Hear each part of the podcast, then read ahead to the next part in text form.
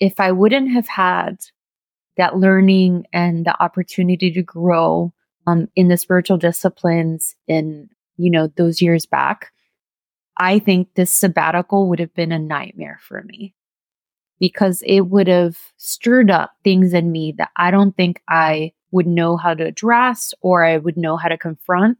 And so part of why being still is so uncomfortable is because it does bring things to the surface that sometimes we don't want to address, right? It brings out, it could bring out the good, but it can also bring out the bad and the ugly. Welcome to the Holy Well Journey podcast. I'm your host, Stephanie Hodges.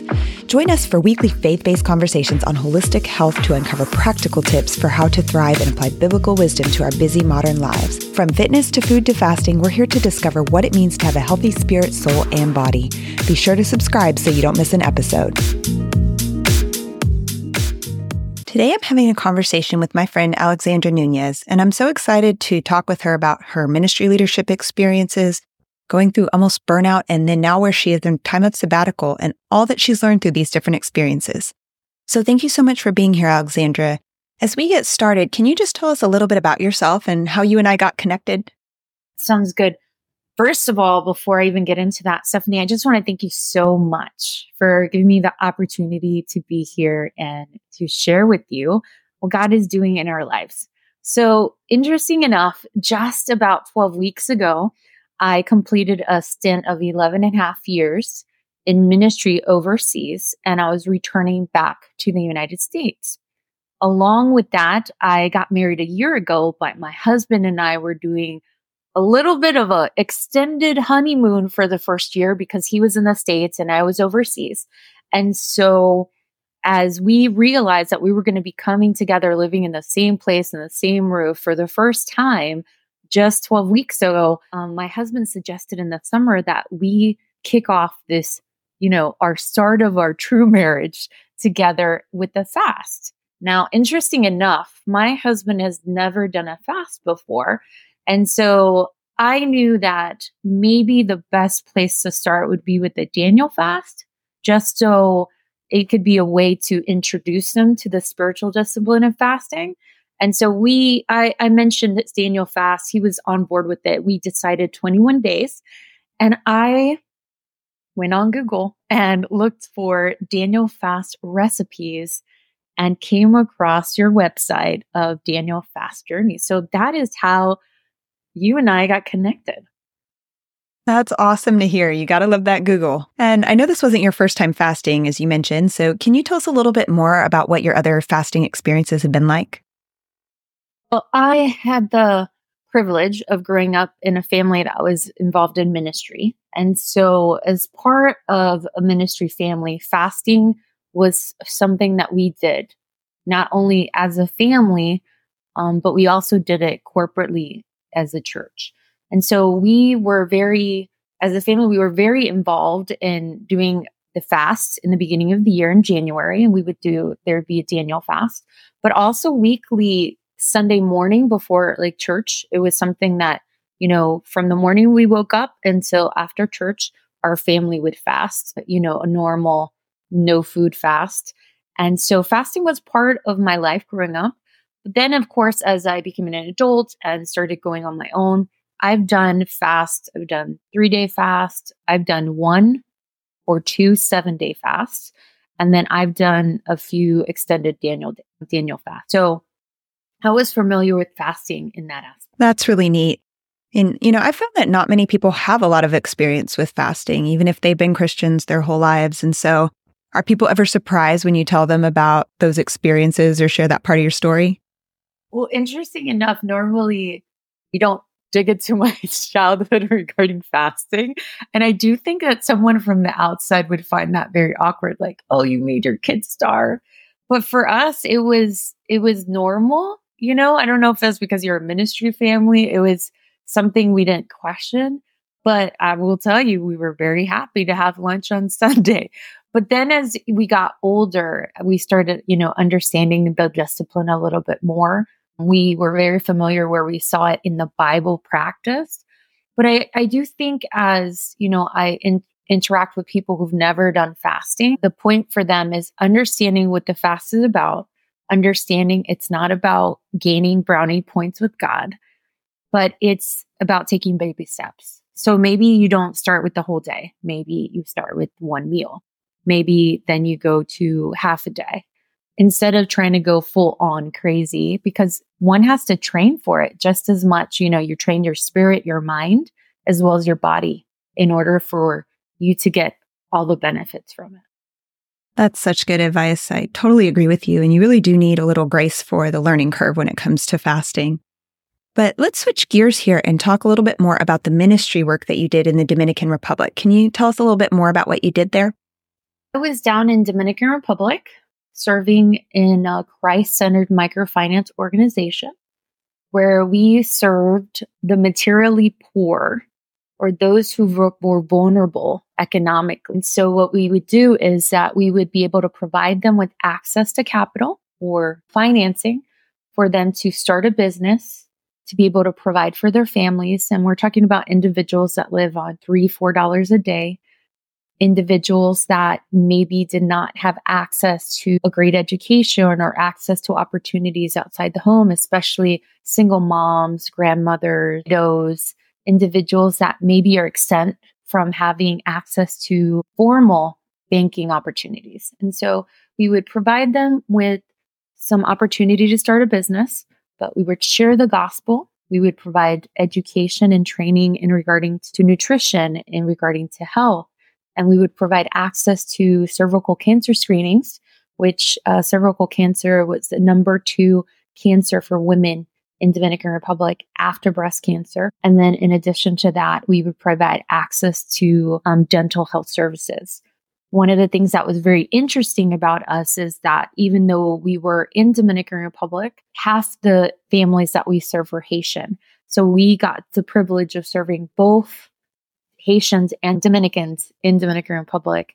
And so it was an amazing, wonderful opportunity. Um, I was down there for eleven and a half years. And also due to me getting married and needing to be, you know, closer with my husband, being on the same continent, it was time for me to transition back to the States. That's definitely a time of big transition. Well, I just have to say thank you so much for the work that you did in the D R and what you poured into serving others in need, and really inspiring to all of us. And I just want to thank you for what you've done. Thank you. It was, uh, for me, it was a privilege and it was a dream since I was in university where I learned about economic development. But one of the things that really captured my heart with the model that we were utilizing is, you know, you can give people money or you can provide um, resources to start businesses or provide charity in a different way. However, if you don't do it with the gospel at the center of it, you've left individuals with resources to provide with their families, but you didn't leave them the true wealth, which is Jesus Christ himself. And so having the model that was Christ-centered, that when we When we provided the financing, there was training based on biblical principles. And when we provided the health training, it was based on biblical principles. And every interaction was about relationship building. It wasn't about transaction. It is about looking at the person on the other side and knowing this person was created in the image of God. Jesus loves them.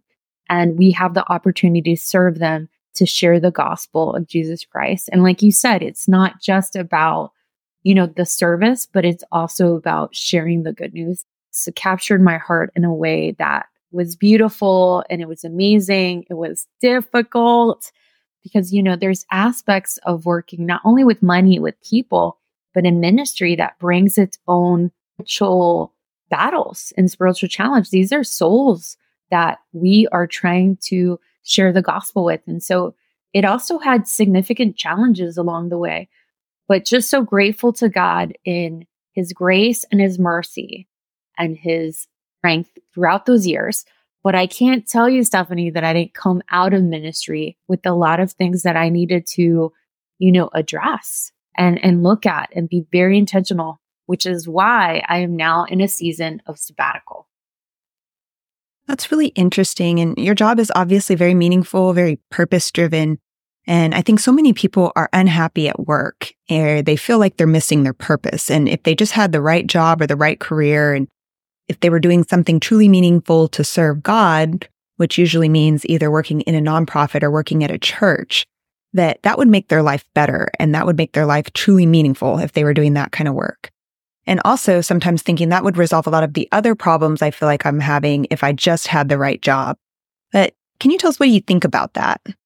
That's a conversation, actually, Stephanie, I have very often. And I, I think I have it often because I think it's a huge misunderstanding in the Christian world and in circles that, you know, if you're a minister, if you're in a church, if you are in full-time ministry, you're doing something meaningful. And if I'm, you know, a nurse, or I'm a plumber, or I'm a banker, or I'm working sales, or I'm working, you know, in fast food, then my my job is not as meaningful. And I absolutely do not believe that with any fiber of my being. And I think the reason why is because I believe that any child of God, any believer, is called to bring light in the darkness and is called to influence and transform those that they touch in everyday life. And I look at the Bible and I look through the different careers and vocations that different people in the Bible had. You can think about Joseph, right? Joseph was in government. And you can look at Daniel, who was also in government. You look at Abraham, who was a businessman.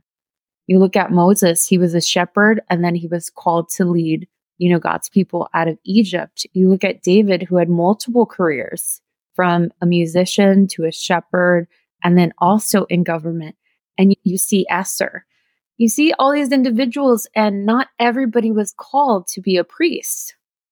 Not everybody was called. Some were called to be judges. Some were called to be business people. And even when you jump into the New Testament, most of the disciples were were in other careers before they e- became disciples. But you find, you know, there's tent makers, and you find that there's women who sold fabric, and individuals that had different businesses that they supported.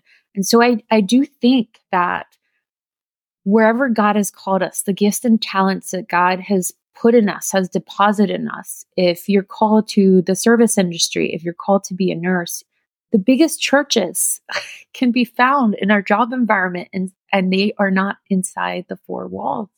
And what I mean by that is, you know how many people a nurse touches, a dentist touch, a doctor touches, a banker, a person who's doing podcasts, a person who is a graphic designer. They're touching so many people. And sometimes I think we miss it.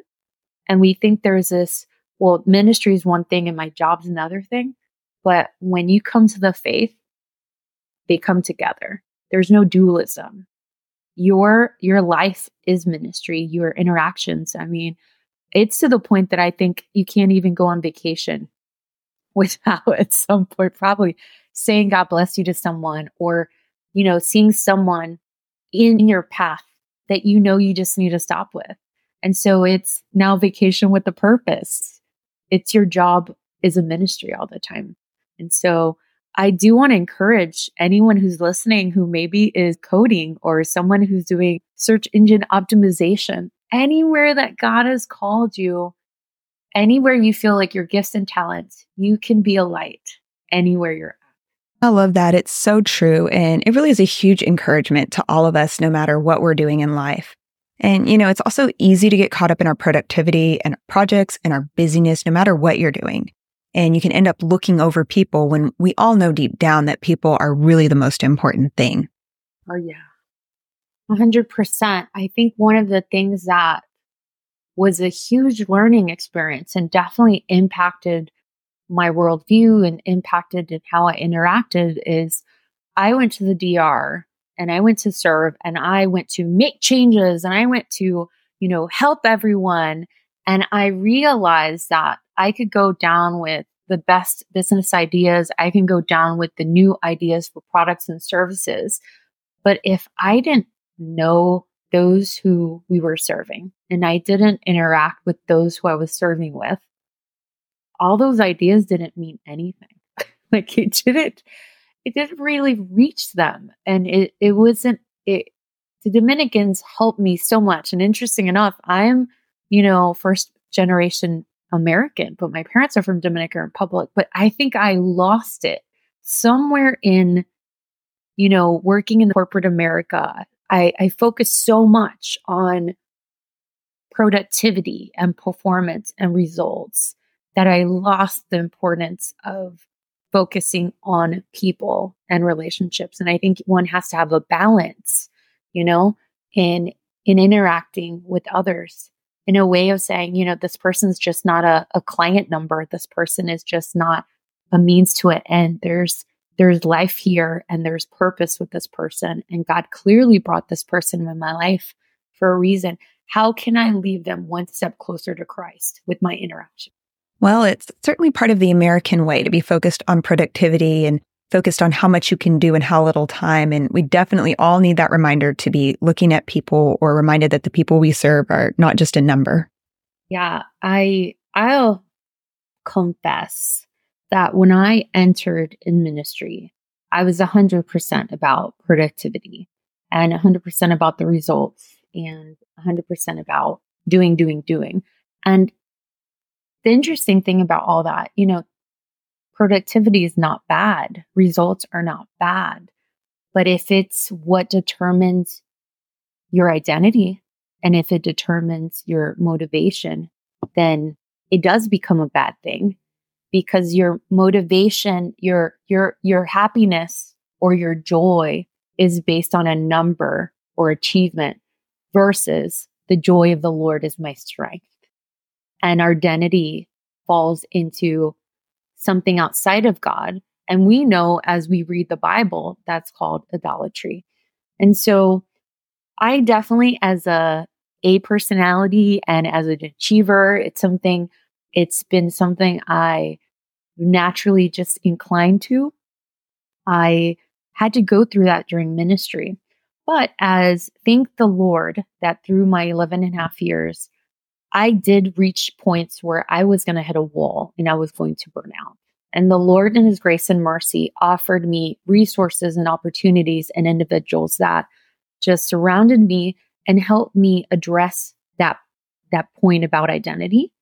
And so one of the things that I understood coming out of ministry in eleven and a half years and on the other end saying, I need a pause.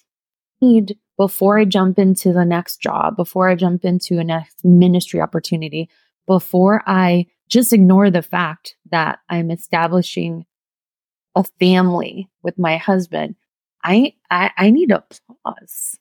I need a pause to almost take in everything that just happened in the eleven and a half years. Reflect, a pause to discern, a pause to even heal my body.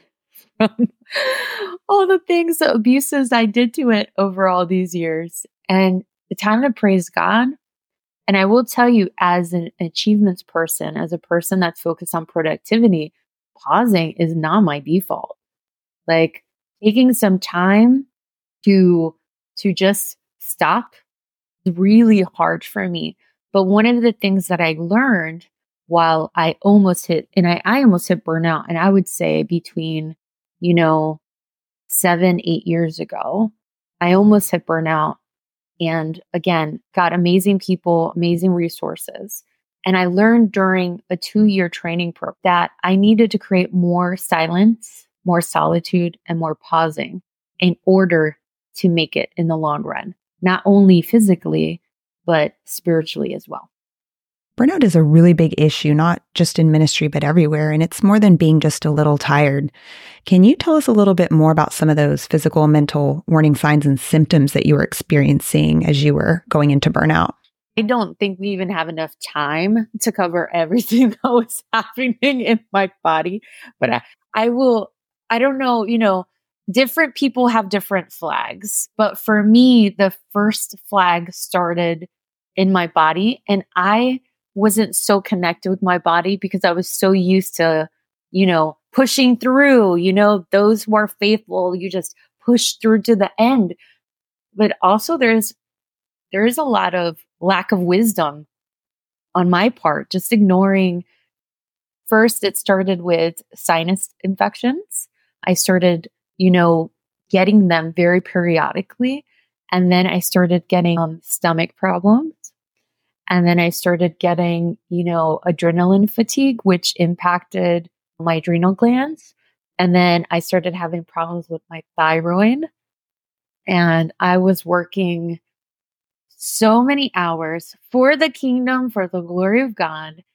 And I really thought I was doing the right thing, but I was working like a beast. Like there was not an email they didn't respond to quickly. There wasn't a day of the week that was considered sacred. And I felt like I was doing this for God's glory, but it was at the price of my physical health. It was the price of my mental health. It was the price of my emotional health and my spiritual health. And I realized I wasn't doing it for God's glory. I was doing it for mine.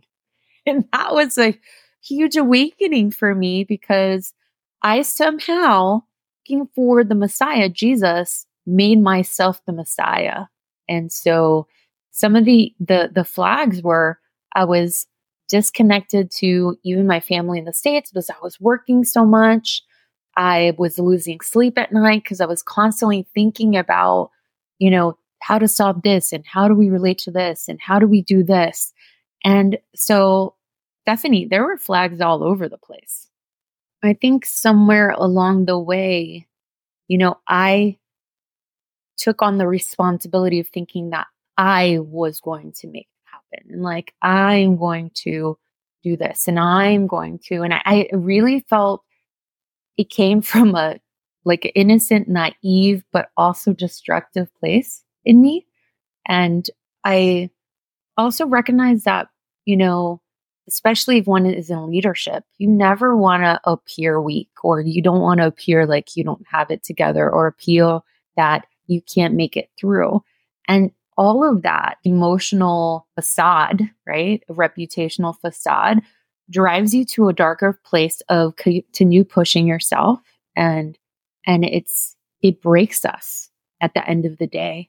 Think, especially if you do hit a wall or especially burn out, and we haven't addressed those motivations in us to drive us to achievement or drive us to power or drive us to control, we end up not only hurting ourselves, but also hurting others in the process. And I think that is so completely the opposite of what we're trying to achieve in ministry. And so that is very dangerous territory because we're so tired and we're so exhausted. And we're also blinded maybe to even the dysfunctions in us that we, we again, hurt not only ourselves, but others that we're trying to serve. Yeah, I think so many people who have been in ministry can completely relate to what you're saying, whether that was a full-time position or even volunteering. And it's really common to have this idealistic vision of what you're going to do. And it, it's coming from a really good place, but things get a little off track along the way, especially when we're trying to take all the responsibility on our own shoulders, and maybe some of that we weren't meant to carry. And it's really interesting how the body does give us these signs and signals of what's going on internally and signals that we're under a lot of stress. And sometimes we really need to listen and lean into what the body is trying to tell us when something's out of balance. But the big first step, and I really applaud you for being so vulnerable and so honest about this, is to be aware of what's going on and to be willing to confront it and talk about it and to say, you know what, this isn't right. It's not good for me and it's not good for others. And I'm going to do the hard work of making sure something changes. So it's really amazing that you were able to do that. Yeah, that's very important. You can't address what you're not willing to confront. Seeing as I mentioned before, I think my body had more awareness than my mind. And when I did finally, and I, I think it was, It was the summer of two thousand sixteen for me specifically that everything hit the head. And it was interesting enough because I went on the Bible app called YouVersion to find a reading plan on burnout because I could tell I was feeling it. Stephanie, you will not believe when I opened the reading plan for burnout, I think it was just a very short one for three or four days. And YouVersion has a, a way to see the plans you've done in the past. Stephanie, I've done that plan two other times before, but I was so burned out that I didn't even remember I did it before. And so I, it was, such, it was a wake up call for me. And I read the first day, and in the first day of that reading plan, it mentioned the importance. It was a quote from Ruth Haley Barton about the importance of silence and solitude and how we need that to take a pause and to assess. And when I read that, that started for me a two-year journey of going, following in a process of a program on spiritual transformation that actually is led by Ruth Haley Barton. And it introduced me more formally to spiritual disciplines. And that was the start of changing my, my rhythm of running into burnout and addressing those dysfunctions or those shadows sides in me that was driving me to work like a maniac. So, Alexandra, when you talk about spiritual disciplines, maybe everybody's not familiar with that term. Can you explain what those spiritual disciplines are, what that means? Well, spiritual disciplines, I think, are is a it's a term that it, when we say prayer or reading the Bible or fasting or serving, everyone understands all of those terms. And those are spiritual disciplines. And so spiritual disciplines are, are disciplines or habits or activities you participate in that would posture you for a spiritual transformation. And so, so when I pray, I'm positioning myself to be transformed as I read God's word or as I, you know, speak with God. So as I read God's Bible, which is a spiritual discipline, it is positioning me to learn from the Bible, and it's also confronting me, it's encouraging me, it's identifying those things in my life that don't look like Jesus. And those are simply what spiritual disciplines are. Sometimes I think we've complicated them and we believe that they can be things that we gain brownie points with God, and we know that's not true. Jesus Christ did everything. It is by his his life and his sacrifice that we have salvation, believing in him. But spiritual disciplines help position us to receive everything that Jesus lived and died and resurrected for us to receive.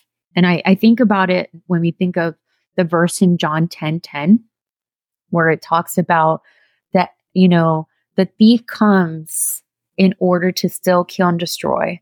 And Jesus says, but I came, my purpose is to give them a rich and satisfying life. Or another verse that says, life in abundance. And so I think that life in abundance is found as we intentionally spend time with God and in activities that help us receive from him and learn from the Lord. Yeah, these spiritual disciplines really are so important, especially in a noisy world. Ones like silence and solitude are definitely not easy. I know that I find myself just, even if I'm sitting at a stoplight and I know it's going to be a couple minutes, or I'm waiting in line at the grocery store, I'm like instantly reaching for my phone to check something or look at email. And just a few years ago, you wouldn't have even had that option. You would have had to just wait and just be still and quiet sometimes, which is really good for us. But it seems like it's becoming increasingly harder as we have this ability to always be multitasking or filling the silence with something. And that can kind of go back to our drive for productivity and that urge that we have, and also just being uncomfortable with silence. So how is that working for you in this time of sabbatical to be still and silent? I'm still learning, Stephanie. I think I I've I was thinking about this when I started my sabbatical, and I was thinking that if I wouldn't have had that learning and the opportunity to grow um, in the spiritual disciplines in, you know, those years back, I think this sabbatical would have been a nightmare for me, because it would have stirred up things in me that I don't think I would know how to address or I would know how to confront. And so part of why being still is so uncomfortable is because it does bring things to the surface that sometimes we don't want to address, right? It brings out, it could bring out the good, but it can also bring out the bad and the ugly. Personal confession again. I think it was in week, between week three and week four of my sabbatical, I started having these thoughts about you know, what did you, what did you really accomplish in those eleven half years in ministry? Like, why did you waste your time?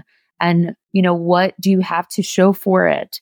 And I can tell you, there was an onslaught internally to my ego in such a way that I had to acknowledge it and say, this is about me focusing on me and forgetting that the ministry is not mine, it's God's, and it's His work, and He's ultimately responsible.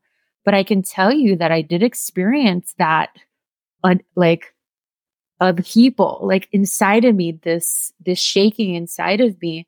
And then I I read an article by another pastor that went on sabbatical, and he experienced the same thing.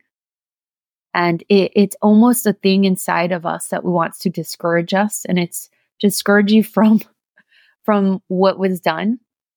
And, you know, it takes me back to Philippians, where it says, you know, we need to think about what's true, what's worthy, what's admirable, what's holy. And none of those thoughts are holy and admirable. And, but at the same time, it, those are invitations to, to say, Lord, my ego is still very big here. I need you in this, this place. And I need you to help me remember that my identity is in you and what Jesus did, and not in me. And I am very clear that the Bible says you will know them by their fruit. And I believe, you know, our lives should manifest the fruit of the Spirit, because that is maturity. However, I think this this moment that I was having was more about self-glory and and pity, even self-pity, and like, why did you waste your time? And I, I actually think it was part of two things going on. I think it was a spiritual attack to my mind, but it was also me recognizing that there's some work in my ego that I need the Holy Spirit to continue working in me. And so, yeah, a sabbatical or moments of pause. And like you said, it could be a stoplight where we're there for thirty seconds, or a sabbatical like mine that's extended. If we are not willing to be still and know He is God, then those things that keep stirring in us, those things that we keep continue repressing, at some point, Stephanie, those things will be coming up. The matter, the question is when. Man, that is so good. And it's so true. And it makes me want to cooperate with the process, because you're right. It's not a matter of if, but when we're going to have to deal with those things inside of us. And I think what you said, that part of it being your ego, part of it being your flesh, part of it being focused on self. But then there's also the truth that there was an attack on your mind. And it goes back to that scripture you shared with us from John ten that says the devil comes to steal, kill, and destroy. And so you spent over eleven years pouring out into this ministry and serving people and leading others. And I know you're making a huge impact, not only on the people you were serving, but also those people that you were leading. And so the enemy wants to come in and steal that good seed and good fruit and taint the experience in some ways. But I know there were so many good things that came out of it. And you know that too, in those eleven years of ministry. So can you tell us a little bit about some of that? Oh, there's so much good. And I'm so glad you brought it up, because I think, you know, that verse that you mentioned, that part, the enemy comes to steal, kill, and destroy. And one of the things that I learned in the the time that I was in ministry is, because the enemy comes to kill, steal, and destroy, every, anytime I realized that my peace was being killed, my joy was being stolen, and my purpose was being threatened, I realized that I wasn't having my eyes on Jesus, and I wasn't living that life in abundance. And I was realizing th- that was part of also my red flags or my yellow flags of, oh, I I need to I need to spend some time with the Lord, because if joy's not there, if peace is not there, if my sense of purpose of what I knew God called me there to do and be, which probably meant I was trying to do things in my own strength, or I took my eyes off of Jesus. And so part of part of when you are driven by productivity and results, you have normally, and I'll speak about myself, you have a tendency of not focusing on celebrations. because you're moving on to the next thing. And so it's like, okay, I achieved this, let's move on. Achieve this, let's move on. And so part of pausing is not only to look back and reflect, but part of pausing is to celebrate and to be grateful. And so I look back in eleven and a half years, and there's definitely so much more positive than there was. This, and I think the eleven and a half years for me were so important because of the deep work, not so much of what I contributed to the ministry, but the deep work that the Lord did in my life and in my character. And part of that was this, this, these, the surgery that He was doing in my heart and in my, in my spirit, in me. And so that part wasn't easy, but when I, when I see the, the fruit of that, I see more joy, I see more peace, but I also look back in, in gratefulness and in thankfulness to the Lord for His faithfulness, or the growth in ministry, in the development in the people, in the growth in the ministry in so many different ways. But God has all the glory and has all the honor. And so I'm thankful to the Lord for all the amazing things He did. I specifically remember during the, during the pandemic where the operations were significantly reduced for obvious reasons. And I mean, everyone experienced it in the world. But it was the year that more people came to Christ. And we focused on, you know, calling people and and praying for them and sharing the gospel, and verse, and, and instead of focusing on, hey, these are the commitments you made, or these are activities we have to have. And so that year we saw so many people come to Christ. One specifically stands out where this man was very sick, and we kept on visiting him and or calling him, and we couldn't. And one of the s- staff members finally visited him, shared the gospel, and two days later, we received the new de- news that he passed away.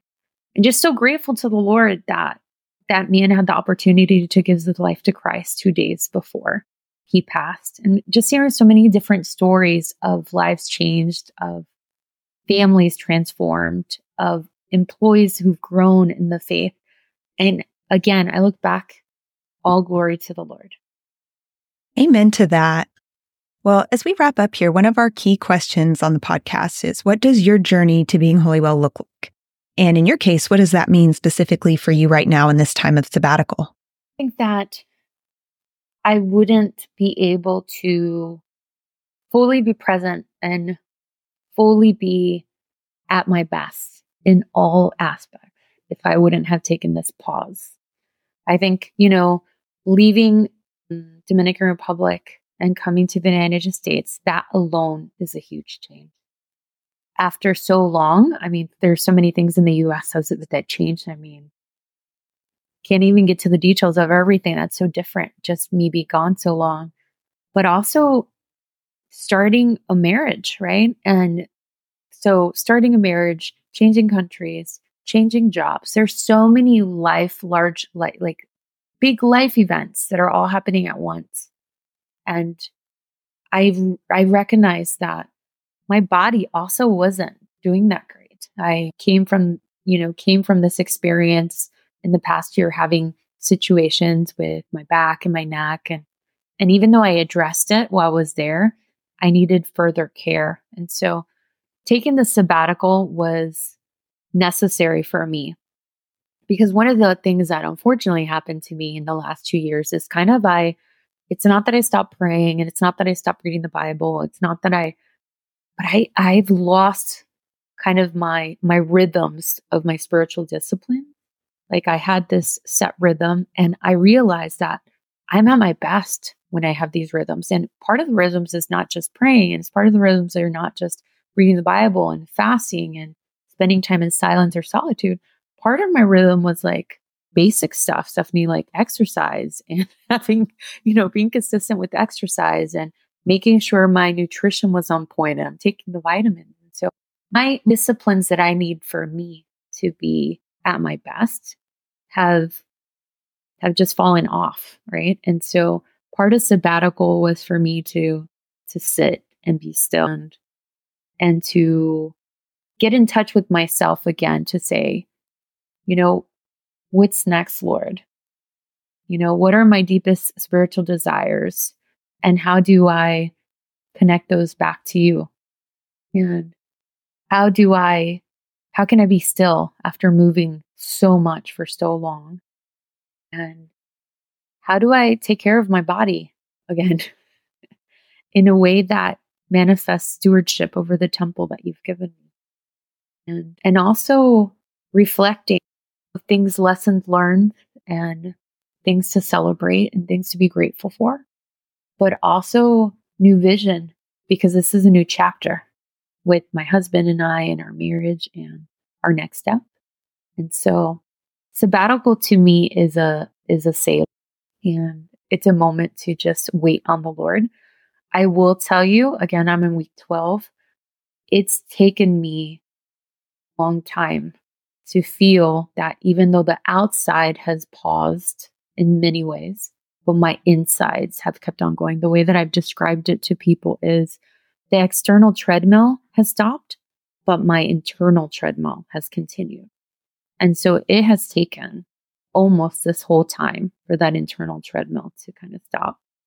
And I think as that slows down, I'm going to be able to get a lot more clarity and understanding, and, and to spend time with God, hear the Lord as I read his word, and be ready for the next thing that God has for me.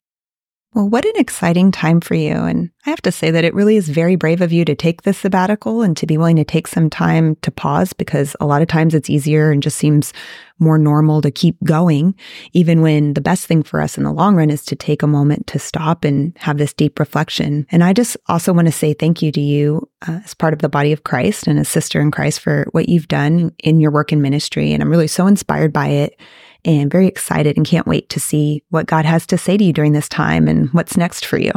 Thank you very much. I appreciate that. Thank you for joining us for this episode of the Holy Well Journey podcast. Please be sure to subscribe, and you can also head over to holy well journey dot com to check out the show notes and the whole podcast library. That's also where you'll find information about our health and wellness coaching, which you can participate in online from wherever you are in the world. Just a reminder and disclaimer that this podcast is for educational and informational purposes only. It is not a substitute for medical advice or professional counseling. Please be sure to consult your doctor before making any changes to your diet or exercise plan or starting to fast. If you're interested in more information about fasting and spiritual disciplines, check out daniel fast journey dot com. Thanks for joining us on this journey to becoming wholly well.